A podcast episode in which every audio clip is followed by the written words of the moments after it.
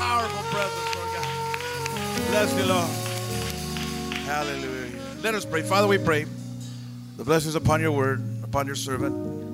Lord God, uh, get us out of the way and you move, Lord Jesus, and let your uh, word fall on good soil, on good ground.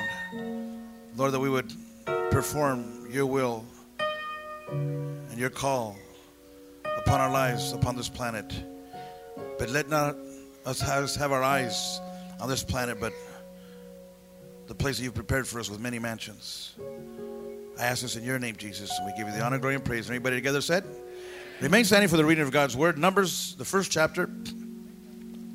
We're pretty much going to cover a lot of the book of Numbers, and we're going to get a, like an overview of the entire book.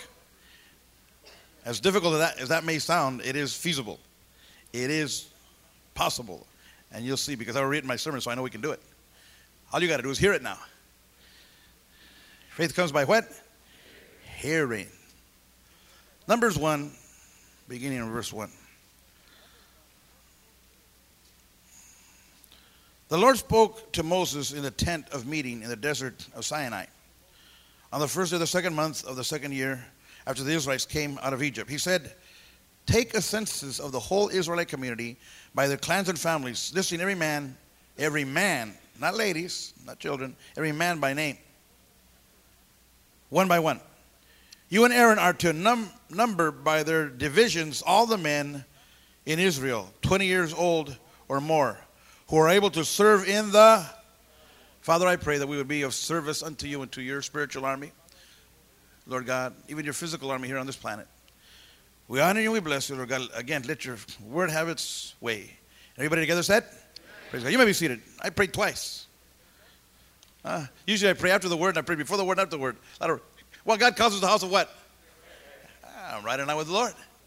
Uh, now, let me ask you something. How much are you willing to pay? Or, or, or how much is it going to cost you to serve the Lord? Uh, see, we really don't know, you and I, the exact price. We're going to find it out, though. If you, keep, if you keep serving the Lord, you will find out the price you have to pay in order to serve the Lord. As if you don't go back. Hallelujah.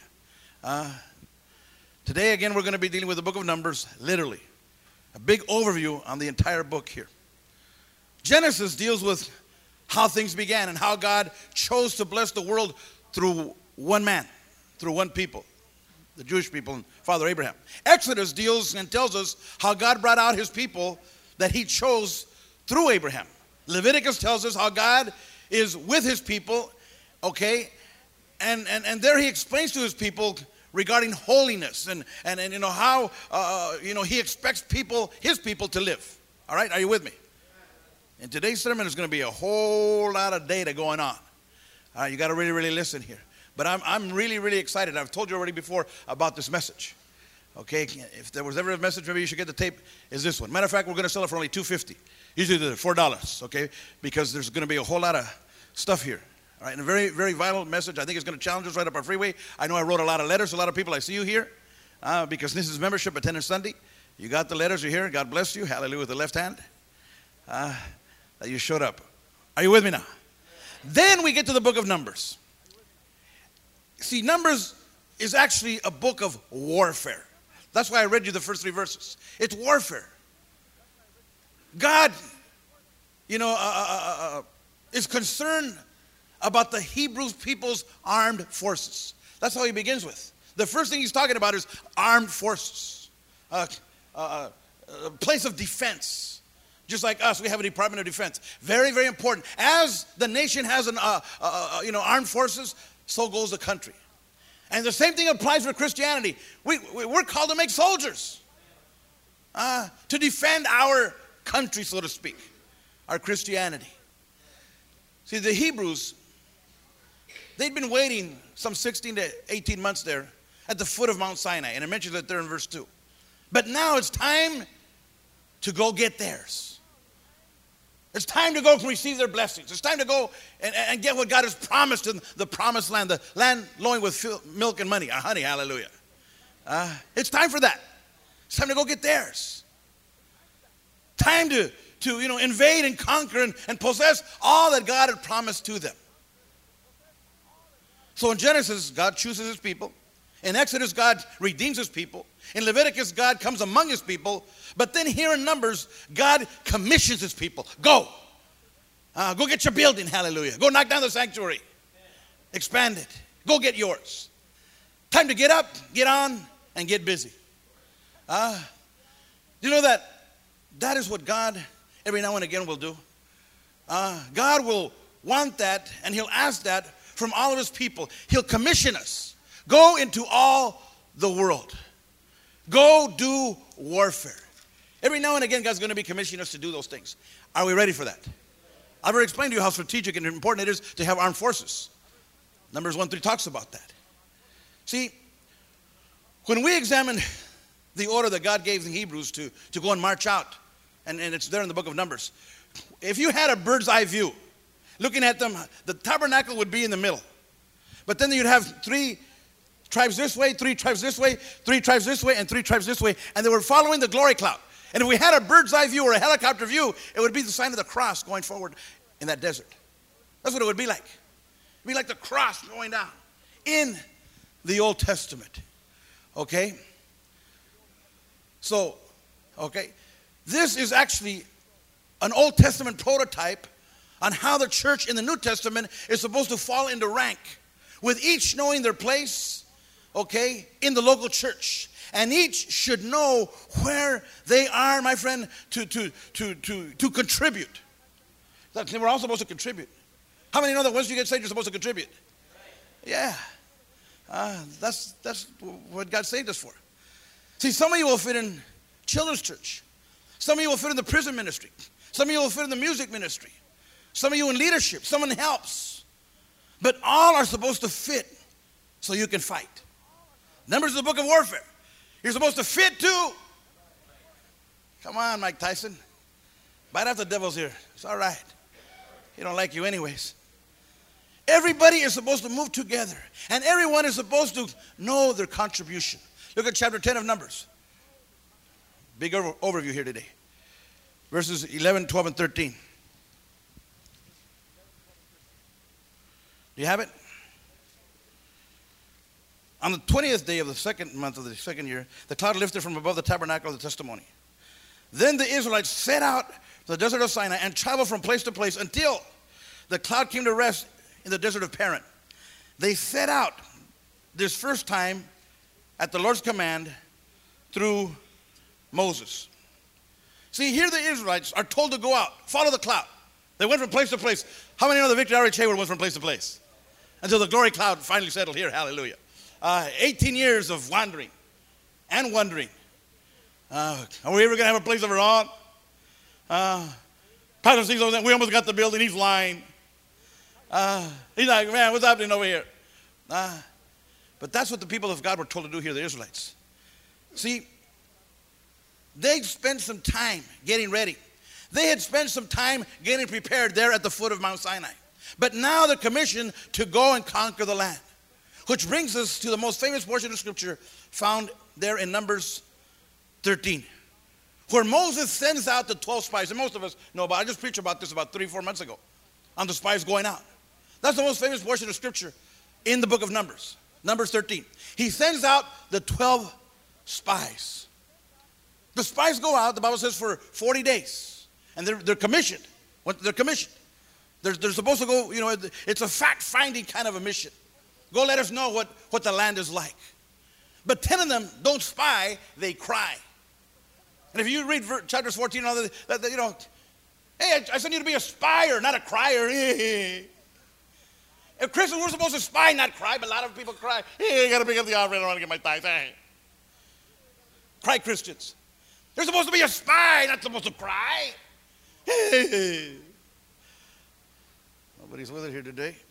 You're all crying. Uh, they turned out to be whiners instead of spies. They took the view that the land could just not be taken. So they placed a prevalent pessimistic spirit in the people. Stay with me now. Okay? They produce a prevalent pessimistic spirit within the people. They're pessimistic. I don't know about this. Even right now, some of you, you don't understand the sermon. You're like, I don't understand about this. You're being very pessimistic. Am I going to get anything out of this sermon? Boy, are you. I already read the end. I already know. I know, I wrote it. But we get like that. That's the way the devil can do stuff. The enemy can do that. Get you real pessimistic. I don't know. Why did he even write a letter about this sermon? Ah. Uh, thus, my friend, while the people come and they came right there to the very edge of victory, they really forfeit their right to the land. And thus, God gives them over to wandering for the next 38 and a half years. They were at the verge of victory, but they shied back because a pessimistic spirit was allowed to fester inside their ranks. Hmm. The rest of the book tells us how the Jews wandered around the desert needlessly. Listen to that word, needlessly. They could have gone in and conquered. We could go ahead and knock down these walls. But they didn't want to. That pessimistic spirit festered inside of him. See, this book really didn't need to have been written. I said a mouthful right there. Uh, it didn't need to be written, but it was, sadly. Uh, at least not like this, it didn't need to be written. Had Israel determined to have been courageous and obedient, this book would have been different. Uh, no, it really didn't even have to be written at all. This book tells us of the consequences of faithless choices. That's what I want to get at here today. Because I know what kind of people I want to lead. I don't want to lead faithless people. I don't mind doing it. I've done it to three and a half of you. But really, you can make our job a whole lot easier. What are, what are pastors great?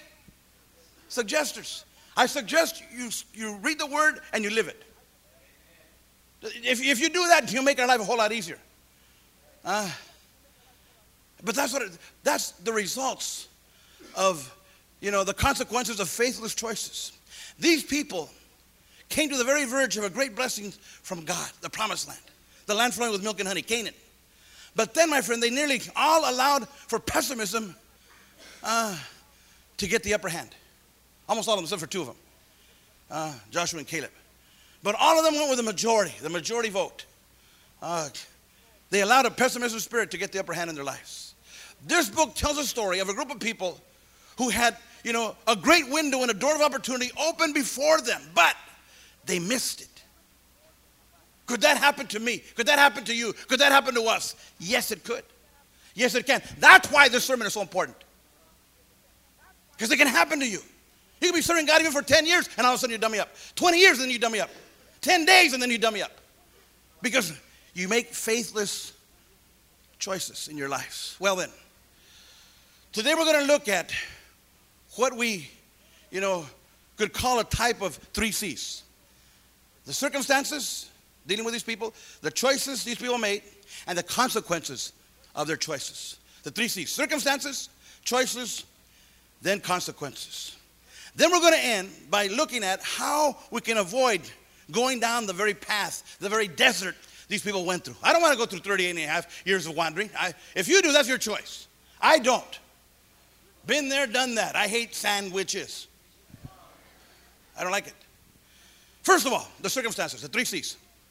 Number one, circumstances. How did the Hebrew people get themselves into this severe and grave circumstance? Well, it begins with the bad seed that will get you every time. It's called complaining. That's how you get yourself into the desert, wandering for 38 and a half years. It begins with the circumstance, and the circumstance is complaining. Uh, look at chapter 11, verse 1, and chapter 12, verse 1. Even 14, 1 begins the same way. Do you have Numbers 11? Please turn to it. I'll wait. Numbers 11, 1. Now the people, what? Complain about their hardships in the hearing of the Lord. He preaches too long. Chapter 12, verse 1. Miriam and Aaron began to talk about their leader. Ah, Moses.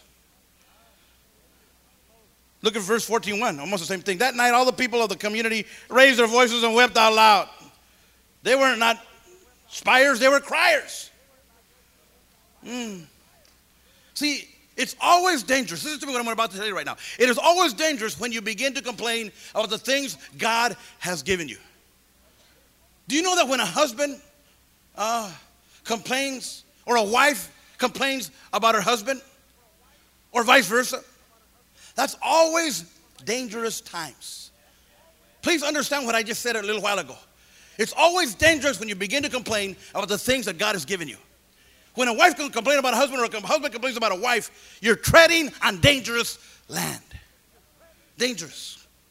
Because complaining, okay, you know, is it makes you very, very vulnerable to the lies and the attacks of the enemy. Even the truth of the enemy.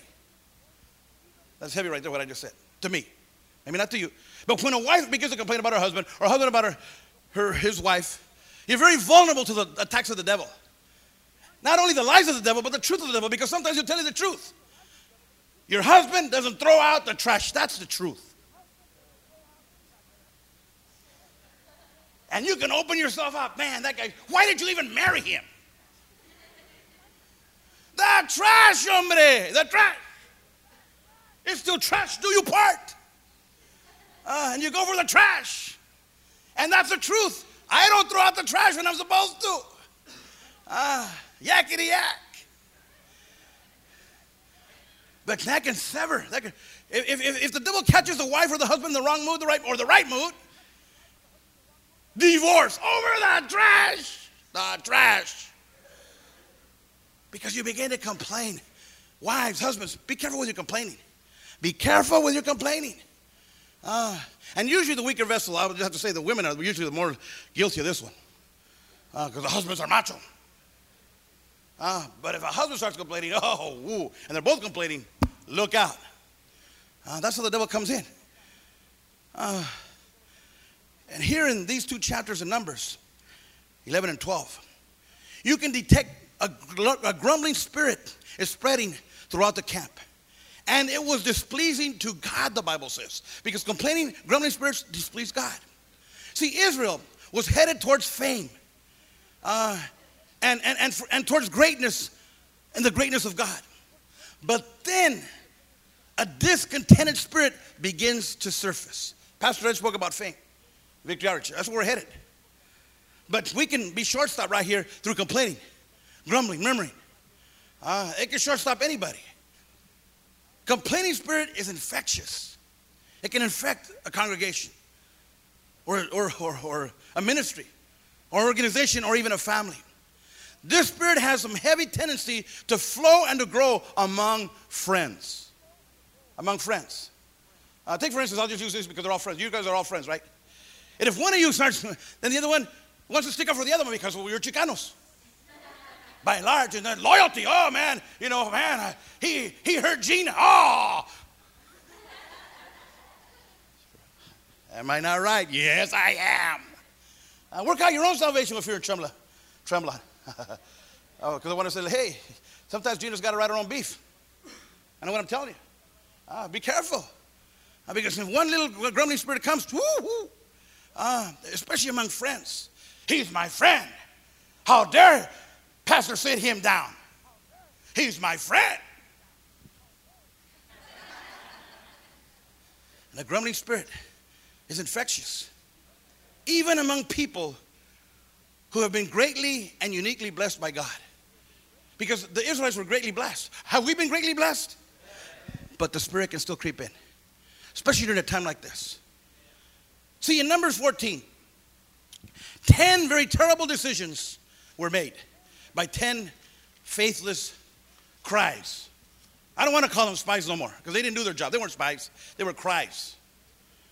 But the groundwork and the foundation for that bad decision was laid by the murmuring and the complaining in these previous chapters of 11 and 12. In Numbers 14, terrible decisions were made. Numbers 13, excuse me. But they were laid in Numbers 11 and 12, the foundation for that decision. Please understand what I just said. Uh, they made the decisions over here, and so it was almost like obvious it was going to happen like that because they were making, they were complaining already. And that's the result of grumbling and complaining. Uh, again, I repeat, it is super difficult to make good decisions with bad attitudes. You can't make good decisions when you're in a bad attitude. But this critical spirit really, really ill affected Israel, as it will always ill affect you and I, all of us. Now listen to me here. Listen to me good here. A critical spirit can sap and it can drain your passion and your commitment to the things of God like nothing else. A critical spirit can sap your passion, your commitment to God. I mean, all of a sudden, you ever see those people? They're all sold out for God. Who that guy? He's, you know, he's he's uh he's going to be a pastor with a bullet. Then all of a sudden, that little critical spirit gets in there, and he's not at every service. The, the passion is being drained. The commitment is being drained because he's being critical now. I don't know about that. And that, that, that, that, that, that, that, that, that, that, that, that. Huh? It'll, it'll, it'll sap you, it'll drain you. Always guard and protect against complaining spirits because it always precedes bad decisions. Ah, I'm not going to go to church anymore. Bad decision. Bad decision. Easy to tell. I know my job. Ah, but that's what always happens. But not only were the complaining people there, but they were also complacent leaders there. Not only was there a complaining people, but they were there had complacent leaders in their midst. Look at Numbers 13, verse 3. It says there Numbers 13, 3, that all the spies were leaders, but they were complacent leaders.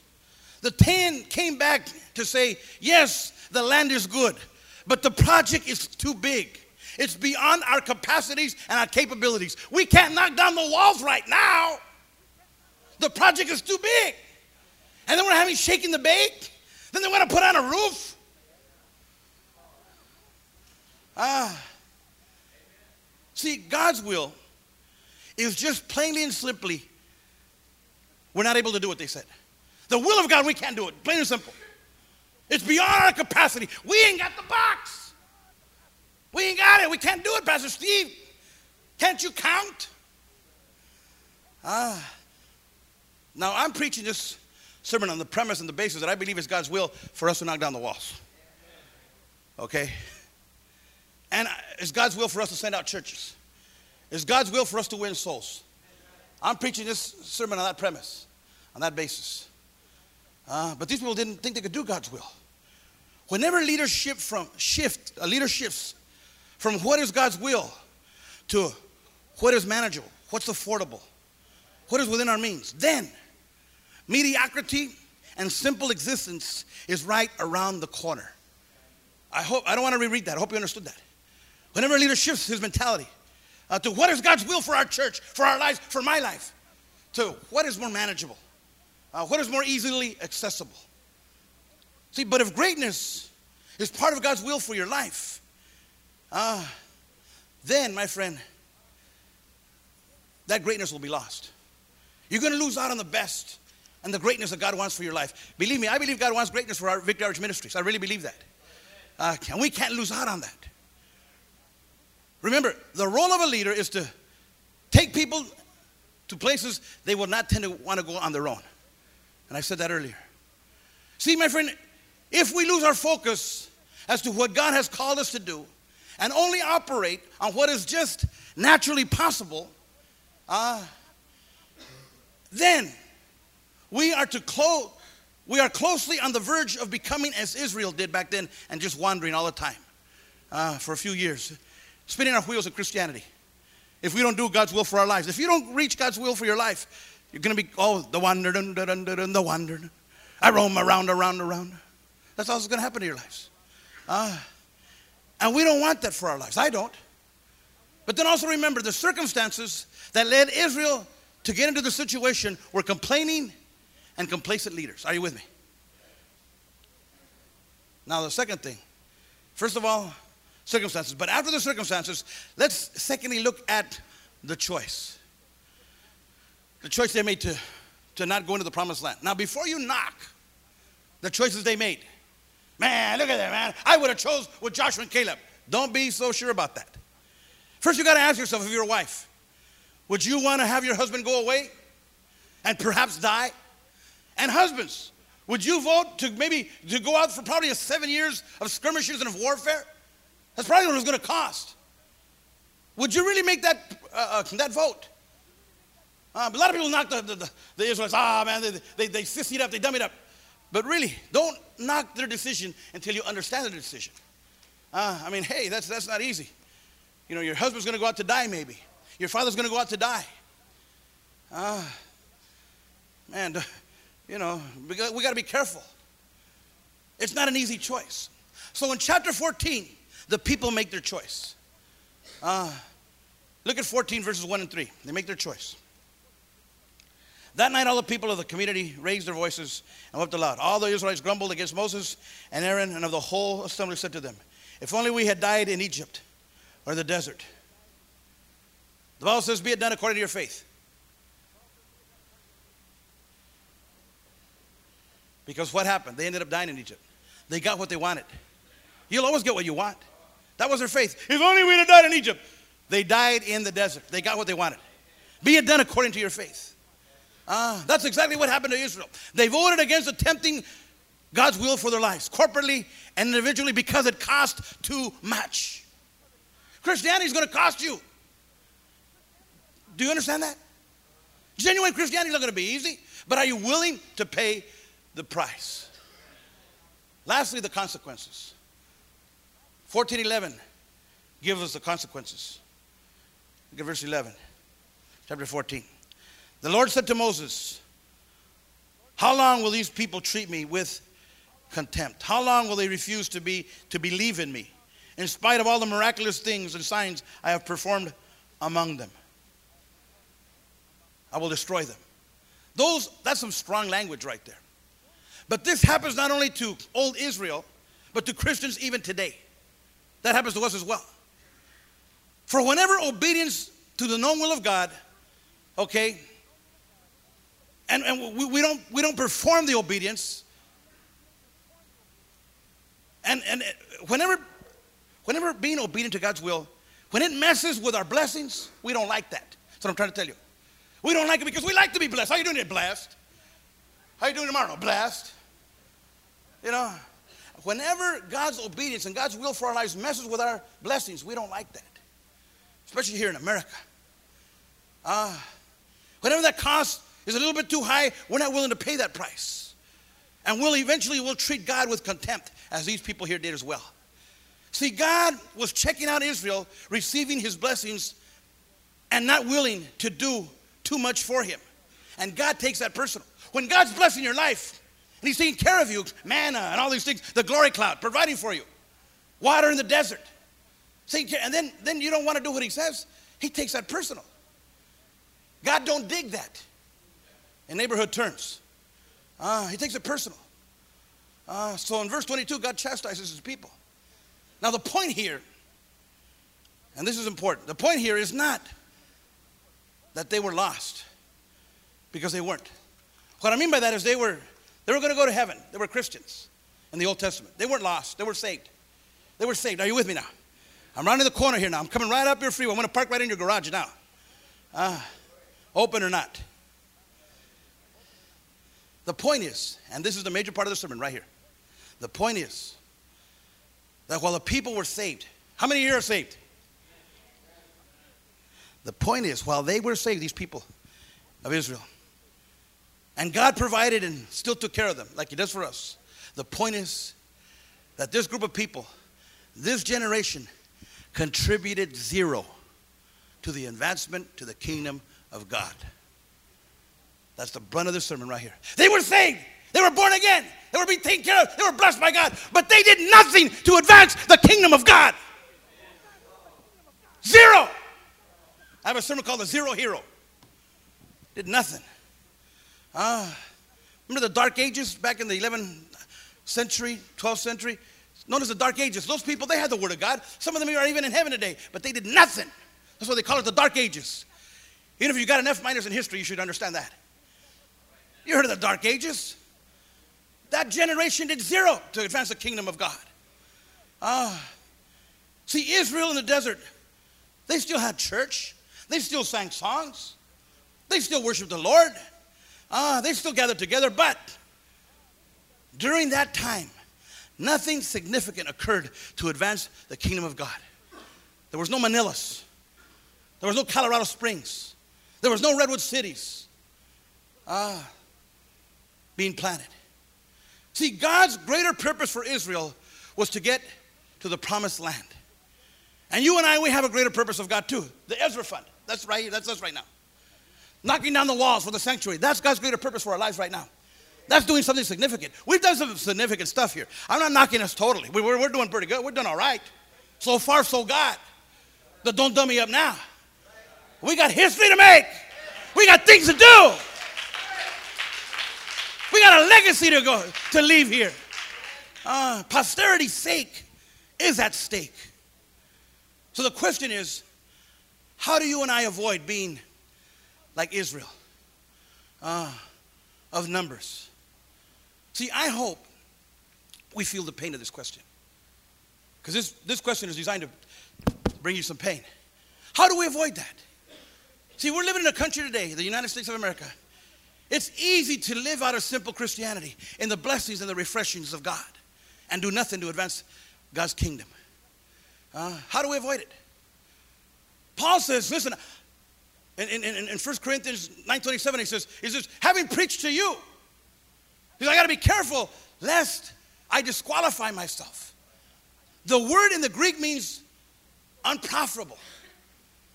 You know, in other words, I'm preaching to you, but I become unprofitable. I don't profit you anymore. In other words, there's no advancement no more. I don't advance anymore. You don't advance anymore. Uh, he says, I, I, don't want us to be unprofitable. The, the dark ages, they were unprofitable. A lot of churches around here, I'm sorry, but they're unprofitable. It's so easy to live in America and the blessings of God and be unprofitable. Don't advance the kingdom of God. We got to find out what the will of God is for our lives and focus on it and go get it. Be blessed and be a blessing to others. They did zero to profit the kingdom of God. This can and does happen to a number of us. That's why this sermon is so important to me. I don't want it to happen to us. Do zero for, to profit and advance the kingdom of God. And a saved person who does little to be used of God in God's hands, he's like a jellyfish Christian. I've talked about jellyfish. This generation, I call them the jellyfish generation. Jellyfishes have big old mouths and a little bitty bitty heart and nothing else. And they, they're tossed by everything. But you get in their way, they'll sting you, right, Josie? Remember, Julie got stung. You get in their way, they'll sting you. You want me to what, Pastor?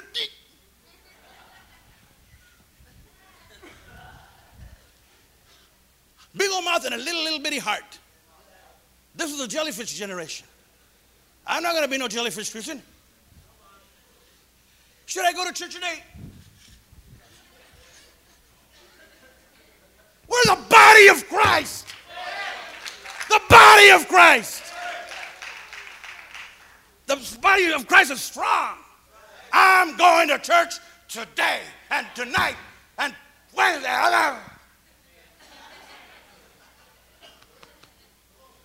Ah, jellyfish.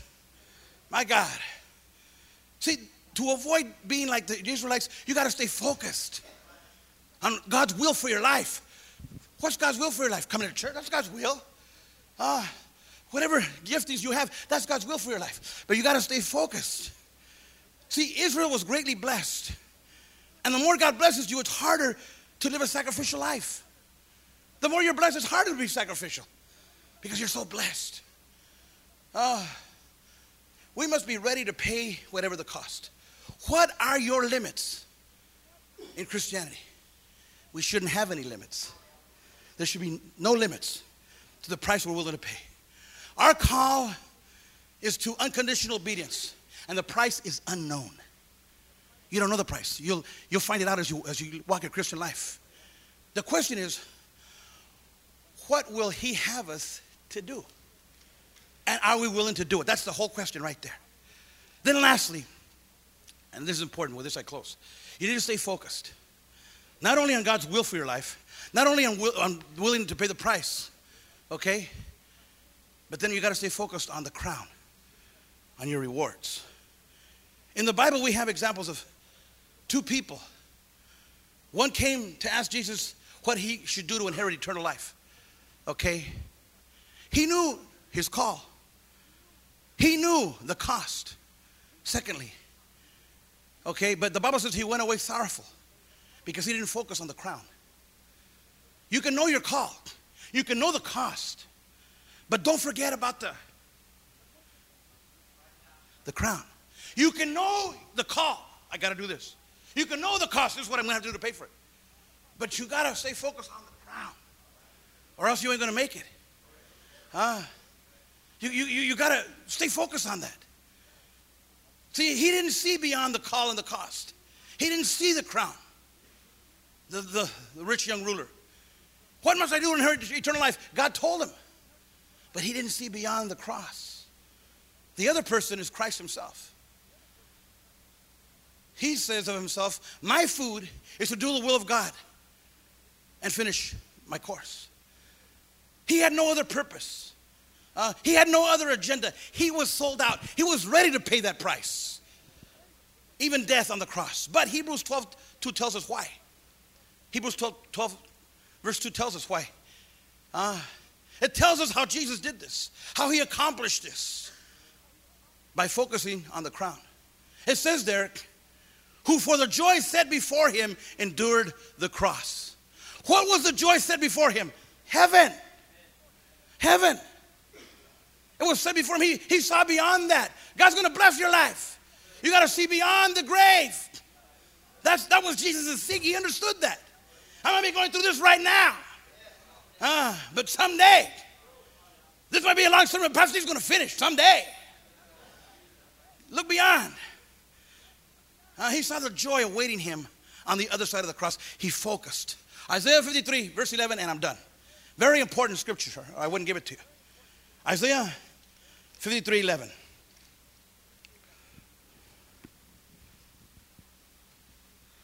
Stay with me here. Do you have it? After the suffering of his soul, you're going to suffer two people in Christianity.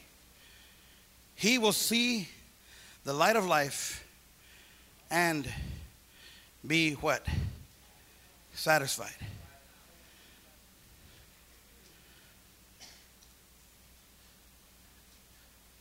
Some translations read like this After the suffering of his soul, he will see the results and be satisfied. Some of your translations say the results. That's the, that's the Greek interpretation, excuse, excuse me, the Hebrew. The Hebrew means results. He will see the light of life. He's gonna, in other words, he saw the light of life beyond the cross. He saw the results. And you're going to have good results. If I have to do your funeral, they'll be singing. Because there's going to be great results because I know where you went. Uh, and you'll be able to endure. So here we have two examples. One, the rich young ruler, he ends his life with the word sorrowful. Jesus ends his life with the word satisfied. He went away sorrowful because he didn't want to pay the price, because he didn't look beyond the cross. He went away sorrowful. Jesus looked beyond the cross to the results. He went away satisfied. What kind of life do you want?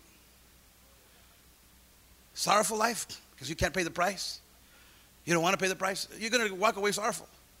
Or do you want to walk away satisfied? I'm giving you that option. I want every head bowed and every eye closed. Every head is bowed and every eye closed, Spirit of God moving and ministering. The title of my sermon, you saw it on the marquee, is Add ADD Venture. Because Christianity is a venture, but you can add to it, you can enhance it by being obedient to God's will. I know this has been a hard and difficult sermon to follow. I know that. I can tell. But I pray that you have. I pray that you have. I pray that you got the brunt of this message. Very important to me. And the key was that jellyfish generation did nothing to advance the kingdom of God. What are you doing to advance the kingdom of God? God has the body of Christ, not the jellyfish body. He's got a strong body.